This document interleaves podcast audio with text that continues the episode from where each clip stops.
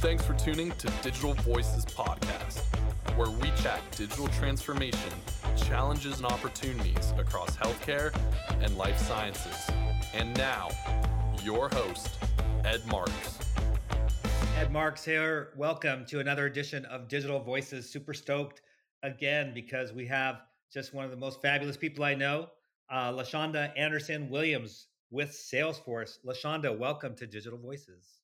Ed, it is absolutely a pleasure to have time with you today and looking forward to a fun conversation. Yeah, this is going to be so good. I've been, you know, when I first met you, I think it was at a HIMSS event, or, or, or uh, could have been yeah. live. I can't remember one of those events. And you were everything I was told, just this awesome person and power packed and just super charismatic. And I just like fell in love with you. Awesome. Power pack. That, that that's a word. We're going to talk about some power packed conversation. I know you are always one with the greatest level of insight. So uh, hopefully we can have a, a thoughtful conversation this morning. Yeah, I think it'll be good. So before we jump right in, uh, I'm not going to leave uh, DJ Megan out. Uh, DJ, what's your experience with Salesforce? You ever use a, a CRM or anything like that? Yeah, we use it um, a lot in the Marcom department. We we use Salesforce and HubSpot. Um, they communicate with each other and they help us to keep in touch with all of our current clients and our prospective leads. Yeah, that's awesome. That's what's supposed to help help help Divergent with. So that's super super oh, awesome. Oh yeah, it's great. All right. So, LaShonda, one of the first things everyone wants to know of all of our guests on Digital Voices is songs on our playlist. Oh my gosh, Ed. Um, I've got some favorites that I just keep with me that power my energy. Anything from Tina Turner, like, I mean, how do you not love Tina? Um, I'm also a old school, um, you know, artist. I love Aretha Franklin. Um, I also have, you know, a little bit of fun with people like Pitbull. So I, I have a lot of different, um, I think, artists that give me energy depending on the day of the week. But Tina Turner is um, just a staple. And one of her songs I love, just simply the best. Like as you're going through the day and you're getting through it, uh, very high energy. And um, Aretha is also so two females, if that says anything. I'm all about the girl power. Uh, but also Pitbull. I mean, talk about energy. You cannot not move when you hear him uh, on stage uh, jamming. Yeah, I, I, I had the privilege of seeing him once or twice in concert, and uh, it was just continuous movement, continuous yeah. energy. It's it's it's amazing. That's pretty cool. What about life message or mantra? Are there sort of words that guide you in your life? There's probably two things that guide me and um, myself. I'd also say my my kids, my family. We believe that if you believe you can, you can. And if you believe you can't, you can't. It is all about your mental uh, game. And the other thing I have is I've learned over the years is leadership is an action and not a title. Um, and I fully believe that as a person, you have each of us has purpose. We have um, a opportunity to impact the lives of our not only our families but our community. So if you believe you can, I believe you absolutely will. And it doesn't take a title to be incredible and to to be inspirational. Yeah, I love it. That's that's right on. That resonates. So tell us a little bit about your story, personally, professionally. Like, who is LaShonda, and how did you arrive, you know, at Salesforce today? Well, if I were to tell you this interesting story, um, back in the day when the newspaper was a thing, um, my dad would get the Houston Chronicle, where I lived at the time, um, every day. And when I was graduating high school, there was a uh, advertisement in the classifieds and for those don't know what that is that's a place where people would post jobs. Um, and so i would look through the classifieds. I was getting ready to, to graduate high school and there was this article about um, registered nurses and the fact that there were so many registered nurses needed. I lived in houston near the medical center and they were giving $5000 sign-on bonuses.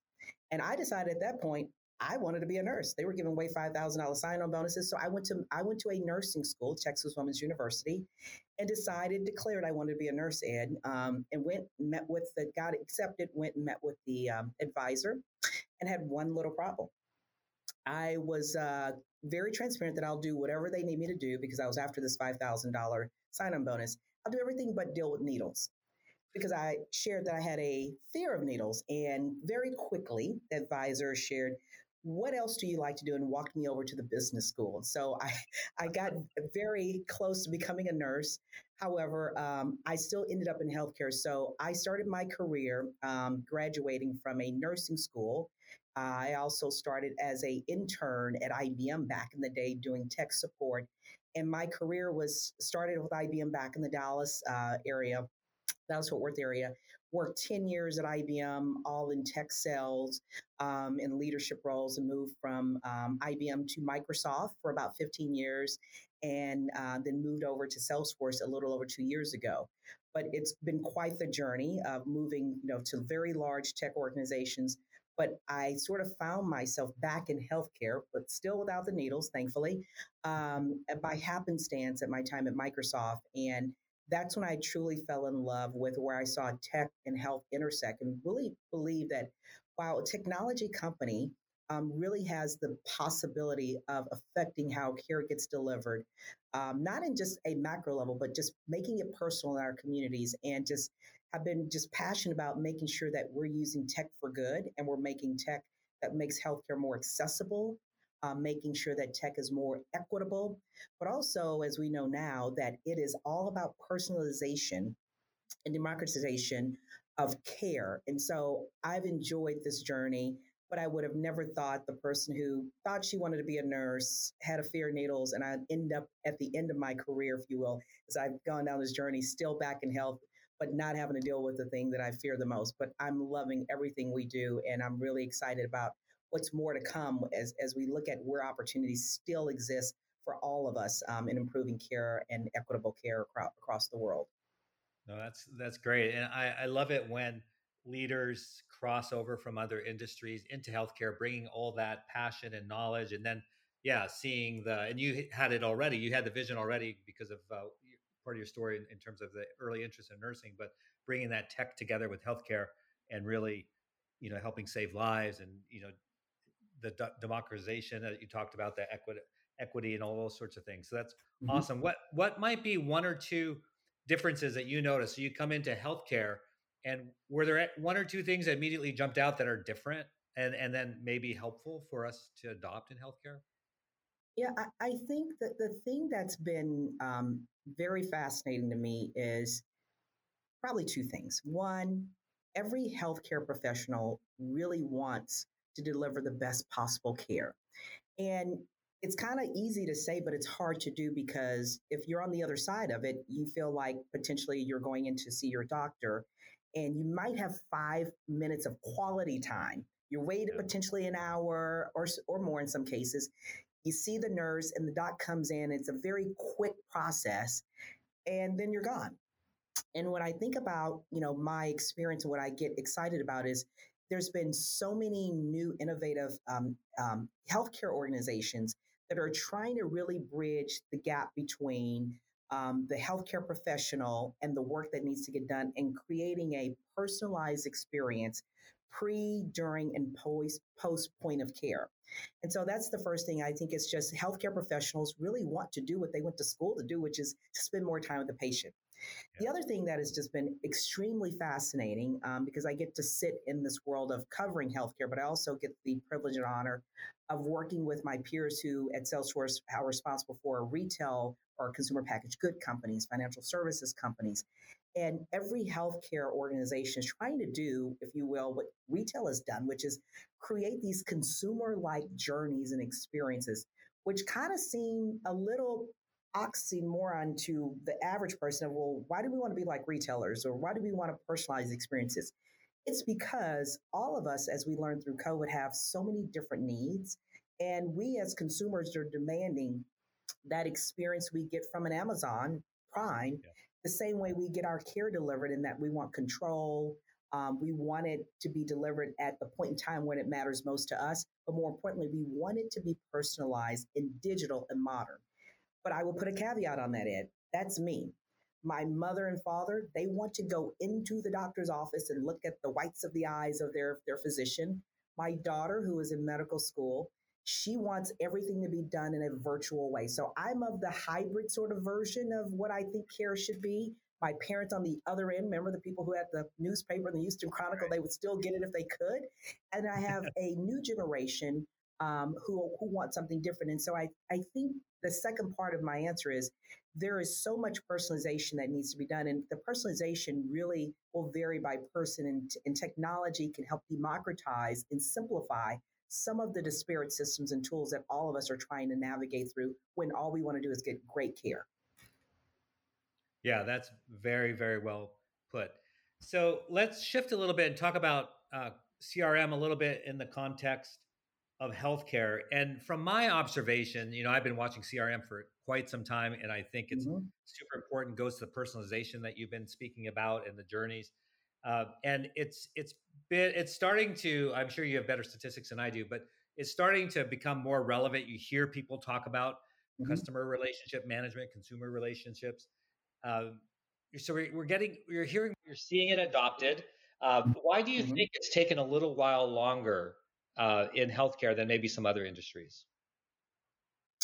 You know, I, I think it's taken a while because of, of um, a couple of reasons why. One, one is um, I think part of the challenge is if you ask any physician today or clinician, do you need CRM? Absolutely not. I don't know who anybody's going to call, you know, a doctor and say, "Hey, I have some CRM I want to sell you." That is probably one of the biggest things. Is most companies, most healthcare organizations don't believe that they need a CRM, and they actually don't. They don't need a customer relation management. What I would challenge is we need a physician. So there needs to be two levels of this. There needs to be a physician relationship management. So take the C out of it and put P and put physician, put patient. You need to form relationships across the ecosystem. So we at Salesforce look at this as a level of enga- an engagement platform, a level of opportunity for physicians, clinicians, anyone touching the patient, medical or clinical or not, administrative, needs to find a way to, at point of engagement with a new patient, that you are meeting them where they are. And I think uh, back to my prior point, we are now demanding as consumers a different experience. Why? Because you have very niche organizations of created models where it exists today, where I can schedule an appointment virtually. I can see my physician, and if I schedule 30 minutes, I get my entire 30 minutes, not five, with them. And they put me then with folks may not realize, they put me on a marketing journey. They put me on a journey of checking in. LaShonda, it's now, you're now due for this next appointment. Would you like me to automatically schedule that for you? based on your preferences. And then I get a text message, and then I, I get information around medications I'm taking or some of the things that might be uh, um, aligned to some of the challenges I may have mentioned to my daughter, my doctor. So I, I think CRM in its just current state is not necessarily how I would describe it. I think it's more of a patient relationship management along with what Salesforce does, Ed, is we we started with CRM. That's what 20 almost 24 years ago the company was established and founded at but we also along the way have created a, a whole new ecosystem of capabilities when you think about data that's in, in, at the core of health there's so much data across um, your emr ehr systems you've got data across your rev cycle you've got all this data sitting around how do we harmonize it democratize it and then operationalize it to personalize it there's a lot of isaacs yeah. but point is you get it we are looking at finding a way to create those engagement moments, and that includes our products like Health Cloud, which may be seen as the, the PRM, patient relationship management tool. But you don't stop there. We have um, our cloud data platform, which is about taking all of your data and aggregating it across the entire organization to create these moments of point of care and, and harmonizing how you can engage with your patients, you know, pre, during, and post. And then you got all this data to create analytics, which gives you insights of not just having a patient, um, describing a patient for what cases that they may be dealing with, but what are the next best actions? And how do you get, if we start adding things like social determinants of health, how do you affect certain communities? And so I think for us, CRM is, was the start. But today, where we are, it's more than CRM. It is an entire ecosystem of capabilities, which Salesforce likes to call our customer 360 or patient 360, so that a physician, a clinician, um, can have a full 360 view, view of their entire patient ex- experience, and that that patient feels like they are connected in a much more personalized way with their physician or, or medical staff. That makes a whole lot of sense because you know I was always thinking part of the barrier was for those who some people get offended in healthcare when you say anything but patient, but then other people will say no, they're not patients, they're consumers, and so you never know which way yes. to go. But I like this whole concept of the patient 360, the health cloud, uh, and that way people mm-hmm. don't get stuck on you know some other acronym um, you know, that keeps them from adopting this type of system that really helps to do all the things that you were talking about. So super insightful. I want to shift over to leadership because I love LaShawn. Whenever we have a person such as you, very gifted leaders, love to talk about leadership and try to mine out any golden nuggets for our audience that I can. and you know, you're an innovation, you're an innovator, you're in tech, obviously. So many things going on in the industry, not just healthcare, but other areas, you know, that Salesforce uh, helps with. How do you stay current? Oh my gosh, is there is it even possible to stay current? I try to keep up. I, I think I spend a bit of time um, in three three ways. And one, my, our customers, like that's where I get the real you know visibility into what the challenges are and and how people are thinking about solving and the fact that I get the honor of talking to some of the world's most um, innovative leaders in this industry I get an opportunity to sort of get some perspective and bring that back to my team, bring that back to our customers and their peers. That's the first thing. Um, the second thing is um, I'm a, I spend a fair amount on different, you know, uh, publications such as Becker's and Modern Healthcare, and kind of figure out what's happening around the industry. And um, the last thing I would say I do is I kind of roll my sleeves up. Um, I don't know about you, but I went and got me an account on uh, AI.org and I'm using Chat GPT and I'm checking it out.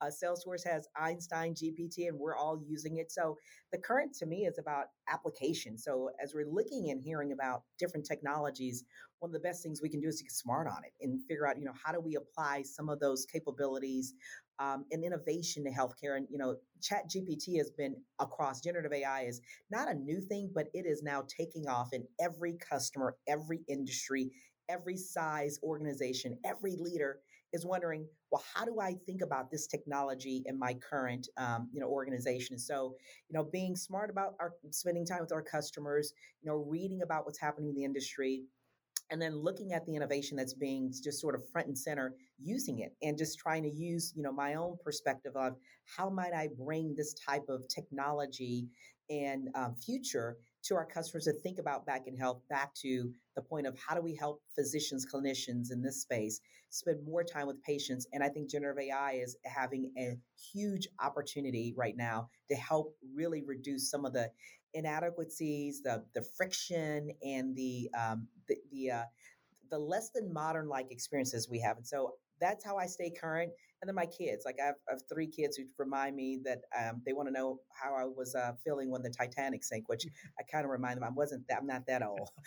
I, I, read the newspaper. Give me some credit. Uh, but those are things I try to stay current on to uh, to get a sense for what's happening, and then how do we bring perspective and value back to our customers and the in, in the community. Yeah, and and of course, the most important one too is you know listening to Digital Voices podcast.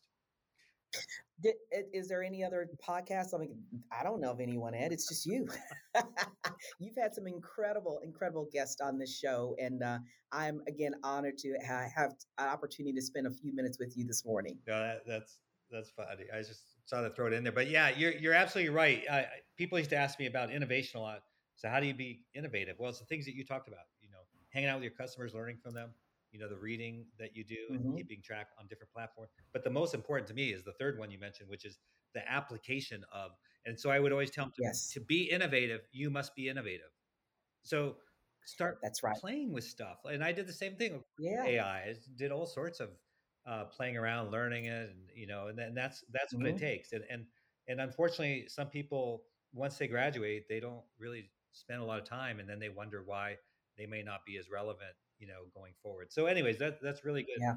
Um, what would you say? And maybe it's the same answer, uh, but what would you say to recent grads? Because I could see you now, you know, speaking at you know one of your kids' graduation ceremonies, and you know what what what is what? And maybe there, there's one other thing that you would tell them um, you already dropped a bunch on us, you know, so I don't want to put too much pressure. You know, I believe you can, mm. leadership's action on title, and then all the things no. you share. But is there one other thing you I, say? I think it goes into what you just said. Be curious, be a lifelong learner. I consider myself a learn it all, not a know it all. Mm. So learn as much as you can, soak it up, but the curiosity of why or or how is really, really important. Um, more so than just we go through these, you know, formalized education systems, which are are great. but you never stop learning. There is always something more to learn and to apply. So, curiosity, being curious, and um, when I think about my career, the things I've been able to do, again, I never thought I would end up in healthcare after I was told, you know, I had to deal with needles. But my ability to kind of be curious around tech, um, you know, industry, looking at how do businesses build different ecosystems around different channels, different go to markets. It all came because I was this, you know, young version of me back in the day saying, well, I'm curious, how does this all work and, and how do I, you know, help improve how customers and businesses and, and entrepreneurs can improve their business? And now I'm all about how do how do we help healthcare and life science professionals save more lives? That is all about being curious. So that lifelong learner for me is what I would give the advice to is once you get your degree as a graduate, that doesn't mean you stop learning. That is when you actually increase the pace of learning and you get it in real life. You can still obviously go back and get, you know, higher education, but the real life on the ground is some of the most important, um, inspirational moments I've had because even in the moments when I was most challenged, I learned about myself. I learned about how to lead differently, and I learned how to inspire and bring others along uh, along the journey is there one thing that you wish you would have known then that you know now? So when you started your career and you know you were working with IBM and then Microsoft, is there something that way back when you would have loved to have known ahead of time? I've kind of come to terms with it, but not quite yet. That um, growth is is when you are most uncomfortable and boy, I was one of those kids, you know, in my, in my, I wanted to have, I wanted to know everything exactly how it was going to work so that I could be best prepared, Ed. And what I learned was the times I grew the most is when I had the least control, quote unquote, when I sort of just like lived in the moment and um, sort of let the moment live in me. And so that uncomfortableness is called growth. And it's okay. And it will come back to pay its dividends down the line. Um, and your experiences, probably there's two things. Um, your experiences are just that. You take them with you along this journey. Nothing's ever a destination, it's a journey. But you live those experiences and you take them with you. And um, it's been a, a, fun ride. I would have never, ever thought um, I would be where I am today in terms of focusing on healthcare um, and a, in a company who has done an incredible job of building a portfolio to where I can literally see how our technology can affect myself, my family, my community when applied in a healthcare system. And so that to me is not only the job I do, but it's personal because it's the family I have. And so I'm grateful for that. Yeah, that's very cool. I want to end our time together talking about another one of your passions, which is diversity and inclusion. And what words of wisdom would you have for those listening when it comes to DNI, and you know what can we do to to create a more helpful, healthy environment, however you might describe it. You know, because I'm I'm always yeah. trying to figure it out myself too. It's like how do I how do I be part of the solution? And so I would love to hear you know from yeah. perspective. I I think um, we all have an opportunity to improve, but the one thing I would say is when we look around the table in a meeting or we look around, um, you know, our, our organizations, we have all hands, making sure that everyone is representative of your customers. If you look in the audience or if you look in your team and your organization and you don't feel like your customers, if you will, can be represented in the teams that you have that support those customers, you got to go back and find out why. And then as a leader, you have to take personal accountability to change that because you can. You have the power to do that. As an example, I'm a pretty um, hard stickler in that we have a diverse interview team and a diverse interview loop. And if people tell me, well, we can't find diverse candidates, I want to understand where you're looking because I've got a network, my team has a network. And if you're struggling with finding a network of diverse candidates of perspectives, race, gender, backgrounds, all you have to do is ask a friend or ask me or ask someone but we have an accountability to do that. And if your audience and your uh, in your all hands or your town halls or your team doesn't reflect your customers, it's it's going to show up in your results. And I take my results pretty seriously. Yeah. No, I love that. Very, very practical and and straightforward. And yeah, there's definitely there's no excuse to not do anything. Uh, we all, like you said, you're. You said you said it best. Ed. No excuse. Yeah. I love it. All right. Well, we talked about so many things from some awesome music. Yeah. So I'm gonna, I'm gonna got my workout later. I'm gonna have to uh, put on my. I love Aretha Franklin, uh, and I like some uh, Yes. Tina Turner as well. And uh, and so that's good stuff. And your your uh, you know believe you can the messaging that you were sending and your life story is just super super interesting. And and then all the things that you dropped on us. I have a whole page that I'm uh, referencing of just different wisdom. So we talk a lot about you know we talk about Salesforce in health and life sciences. We talked about CRM in general and healthcare, and then we focused a lot of attention just now on leadership. Is there something that you want to double down on, or is there something I missed that you want to share with our audience? I give you the last word. Um, the only thing I would share, uh, some people may not know. So, part of my journey into health, um, albeit a little um, unorthodox, the one thing um, I do enjoy doing is my husband and I picked up professional bodybuilding as a side hobby. So, not only do I lead the healthcare and life sciences business and I have a passion for what, what we do, um, I'm also one that living um, my values out loud. And so, um, I've competed uh, as a uh, bodybuilder, and that is something that I find that you know back to the mental grit and focus on health and wellness. That's something I've, I have a lot of passion about and gives me energy. It's a lot of work, physical, but more mental than anything. But that's how I knew I belonged in healthcare is because I couldn't let that go. And I love I get to do this my day job. I believe I have the best job in the world.